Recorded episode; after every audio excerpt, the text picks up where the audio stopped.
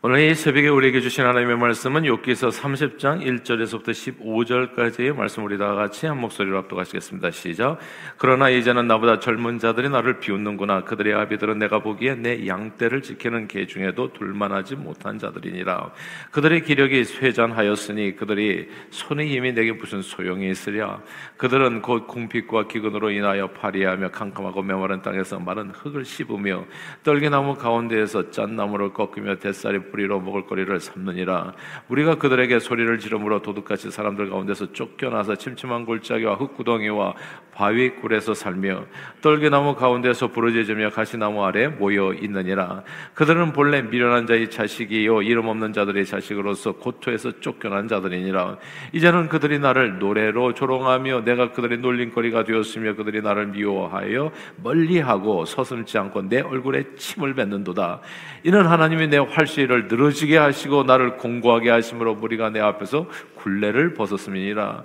그들이 내 오른쪽에서 일어나 내 발에 덫을 놓으며 나를 대적하여 길을 에워싸며 그들이 내 길을 헐고 내 재앙을 재촉하는데도 도울 자가 없구나. 그들은 성을 파괴하고 그 파괴한 가운데로 몰려드는 것 같이 내게로 달려드니 순식간에 공포가 나를 에워싸고 그들이 내 포미를 바람같이 날려버리니 나의 구원은 구름같이 지나가 버렸구나. 아멘 어린 시절에 저희 아버님은 나 홀로 서울에 상경하셔서 젊은 나이에 사업에 크게 성공하셨습니다. 부자로 살았습니다. 엄청 부자로 살았습니다. 그러자 아, 평소에 잘 모르던 사람들까지도 이제 모여들었어요. 시골에 살던 사돈 팔촌들이 서울에 가면 어디 가면 된다 해가지고 한 번도 본 적이 없는 분들이 아는 체 하면서 모여들었습니다. 어, 저희 집은 인기가 많아서 늘 군식구들이 있었습니다. 어, 뭐 항상 상주하는 군식구들은 이제 삼촌들, 고모님들, 그리고 또 그 고모님들의 자녀들까지도 그러니까 가난한 집 그 사촌들 모두 우리 집에서 함께 살면서 대학 공부도 마치고 어, 결혼도 하고 그랬습니다. 그런데 어느 날 갑자기 아버님 사업이 망해서 고통을 당하게 되자 사람들이 순식간에 흩어졌습니다. 시골에 있는 허름한 단칸방으로 쫓겨나다시피 해서 살게 되었을 때 찾아오는 사람이 없었어요. 세상 인심은 참 허망했습니다. 이런 말이 있잖아요. 정승집 개가 죽으면 정승집 문지방이 달아 없어지도록 문성객들이 문전 성시를 이루지만 정승이 정작 정승이 죽으면 개미 한 마리 얼씬하지 않는다. 아, 그런 속담이 틀린 말이 아니더라고요. 집안이 망하고 저희 아버님이 더 이상 줄 것이 하나 없어지자 사람들은 저희 식구들을 만나는 것을 다 꺼려 했습니다. 세상 인심이 매우 허망했습니다. 지저스 무비 영화에 보면요. 그 정말 이해 안 되는 부분이 있어요. 예수님의 수많은 병자들을 고치시고 귀신을 쫓아내고 오병이의 기적으로 굶주린 자들을 먹이시고 소경의 눈을 뜨게 하시고 죽은 자까지 살리신 후에 이제 예루살렘 성에 입성하시잖아요. 정녀 주일에. 많은 무리들이 아마 길가에 나와가지고 예수님을 향해서 종려나무 가지를 흔들며 정말 주님을 전심으로 환영하여 외치기를 다윗의 자손이여 찬송하리로다 주의 이름으로 오시는 이여 가장 높은 곳에서 호산나 아 그렇게 외쳤습니다. 그렇게 열렬히 진짜 주님을 환영했어요. 때는 6월절 절기를 앞두고 온 세상에 흩어져 있던 유대인들이 다 예루살렘 성으로 모이는 그런 순간에 예수님은 수많은 유대인들에게 하늘을 찌를 듯한 그 인기를 한 몸에 받으면서 정말 모인 사람들 가운데 예수님은 캐도 캐도 나오는 수많은 미담의 주인공이 되시어 그 순간만큼은 예수님은 찬양과 영광을 받기에 합당한 진정한 유대인의 왕이셨습니다. 그런데 이 불과 일주일도 되기 전에, 예, 불과 일주일도 되기 전에, 그냥 종료주일, 그리고 이게 고난주간 이렇게 되잖아요.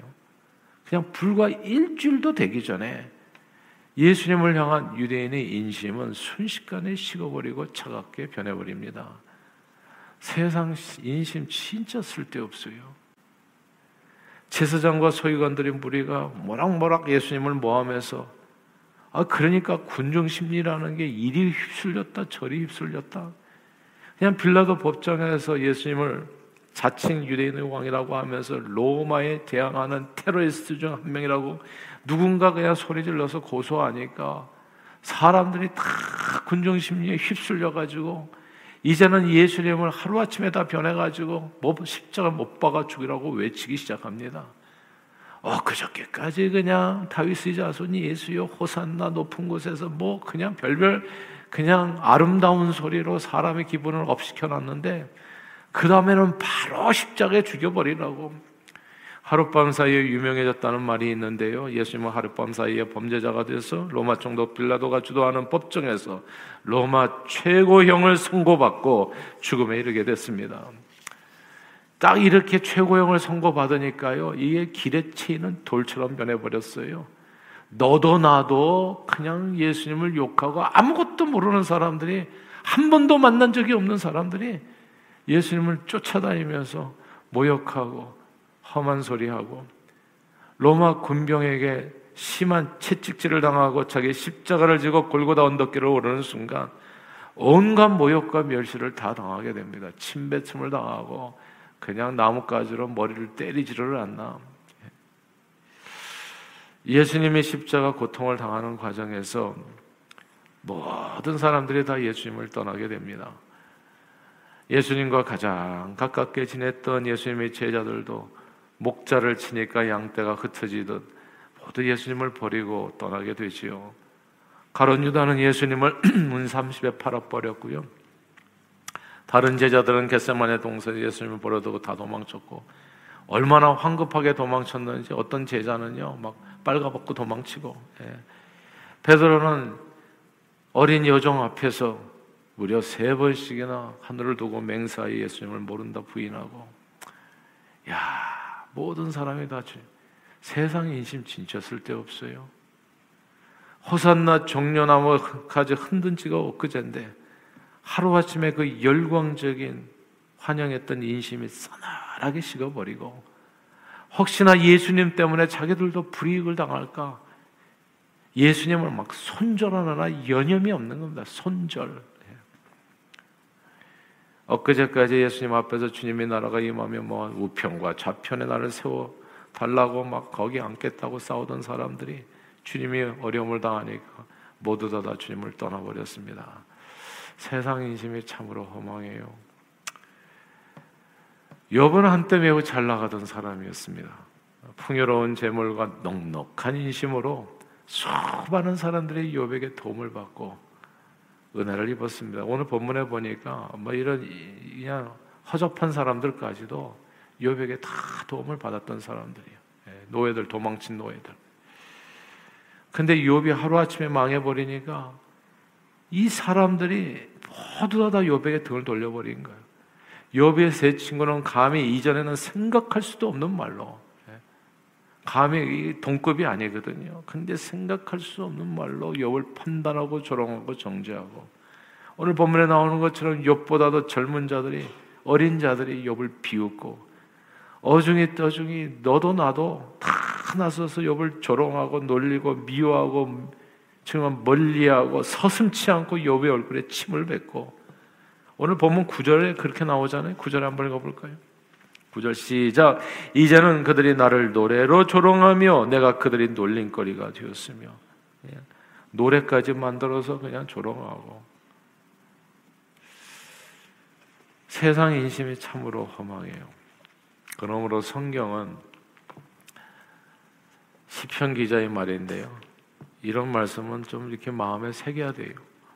성경은 이렇게 얘기해요. 귀인들을 의지하지 말라. 도울 힘이 없는 인생도 의지하지 말라. 반드시 실망한다. 예. 그러니까 이게 성경에 나오잖아요. 예수님의 말씀. 나보다 더 사랑하면 안 된다. 나보다 네 남편, 네 아내, 네 자식들 형제들, 이웃들, 너 반드시 피눈물 흘린다. 그 사람 때문에. 예. 도울 힘이 없는 인생들을 의지하지 말라. 의지하는 대신에 하나님을 의지해서 도와줘라. 남편을 도와주고 아내를 도와주고 의지하지 말고 자식들을 도와주고 형제들 이웃들을 도와주고 하나님을 의지하고 사람들은 돕고 이게 거꾸로 가면 안 됩니다. 귀인들을 의지하지 말며 도울 힘이 없는 인생도 의지하지 말지니 그의 호흡이 끊어지면 흙으로 돌아가서 그날에 그의 생각이 소멸하리로다. 그러나 야곱이 하나님을 자기 도움으로 삼으며 여호와 자기 하나님에게 자기 소망을 두는 자는 복이 있도다. 아멘. 인생에 진짜 무서운 환란이 닥치게 되면요. 우리가 진정으로 의지해야 될 분이 누군가를 선명하게 깨닫게 됩니다. 인생의 무서운 환란과 고통을 당하게 되면 의지할 분은 오직 한 분, 야곱이 하나님, 여호와 자기 하나님, 구원자 예수 그리스도뿐입니다. 저는요, 제가 목사가 된 게 아마 그런 것 때문에 그런 것 같아요. 하나님께서 고난을 통해서 뭐가 중요한지를 깨닫게 해주셨던 것 같아요. 어렸을 때부터. 그러니까 이게 욥의 삶이 잘 보시면요, 여러분들도 요 삶이 지나갔어요. 예. 아, 이런저런 뭐 어떤 정도의 크기는 차이가 있겠지만은 다 그게 지나가요. 그러니까 그, 그 고난을 통해서 인생의 진짜 중요한 분이 누군가를 알게 해주시는 순간들이 있어요. 어릴 때 집이 망해가지고 아무 희망이 없었을 때 이게 흥미롭더라고요. 그러니까 인간이 아무 상관이 없어요. 부부도 부모와 자식 간에도 아무 상관이 없어지는 순간이 있어요. 그런 고통이 있어요. 아버님은 자포자기 하시고 어머니는 심지어 또 몹쓸병에 걸려서 죽음을 앞두고 이렇게 되니까 제가 부부 관계도 보니까 아무 의미가 없어요. 그냥 서로 도울 수가 없어. 예. 한번 죽어가는 사람을 어떻게 좋겠습니까? 남편이 자기 코가 석잔이야. 한 사람은 그냥 동쪽으로 가서 술 마시고 한 사람은 서쪽으로 가서 죽겠다 그러고 예. 가족 식구들은 다 흩어지고 그리고 아무도 도와주는 사람이 없고 도움을 청하는 것도 우습고 찾아오는 사람 하나도 없고 어디에서 도움의 손길을 기대할 수 없게 되었을 때, 아, 그때 저희 어머니가 삼각산에 홀로 기도하러 가셨잖아요. 근데 구원은 그렇게 임하더라고요. 그곳에서 특히 금식 기도하시면서 예수님을 다시 만나게 돼요. 그리고 예수님의 은혜로 기적적으로 병고침을 받고 돌아왔어요. 야, 기적이죠. 그 이후엔 어떻게 우리 가정이 일어나는지 설명이 안 될 정도로 오직 하나님의 은혜예요. 다시 일어서게 됐습니다. 여호와 자기 하나님에게 소망을 두는 자가 복이 있습니다.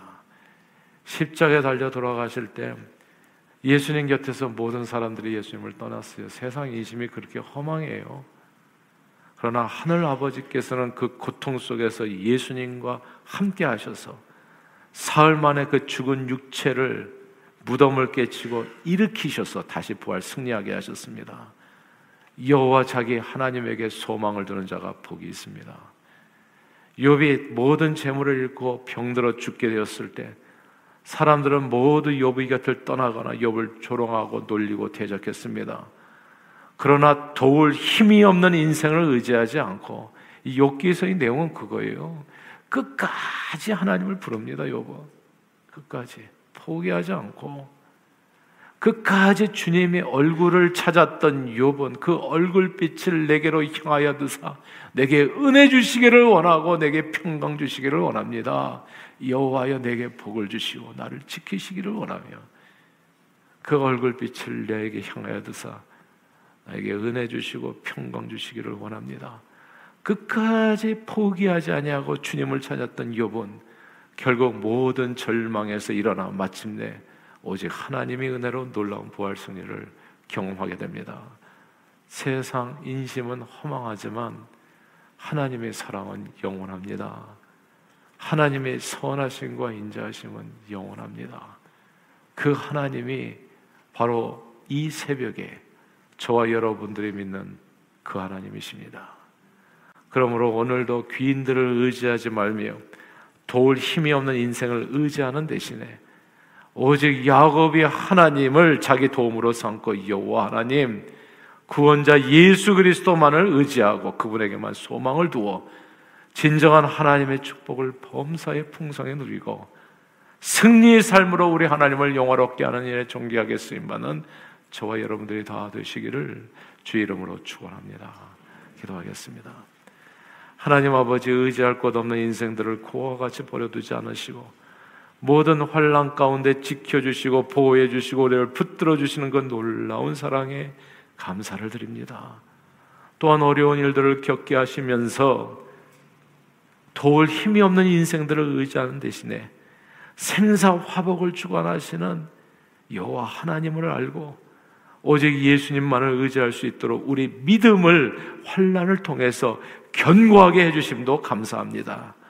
오늘도 오직 주님만을 의지하여 믿음으로 승리하는 하루가 되도록 우리의 발걸음을 성령님 온전히 주장해 주옵소서. 예수 그리스도 이름으로 기도합니다. 아멘.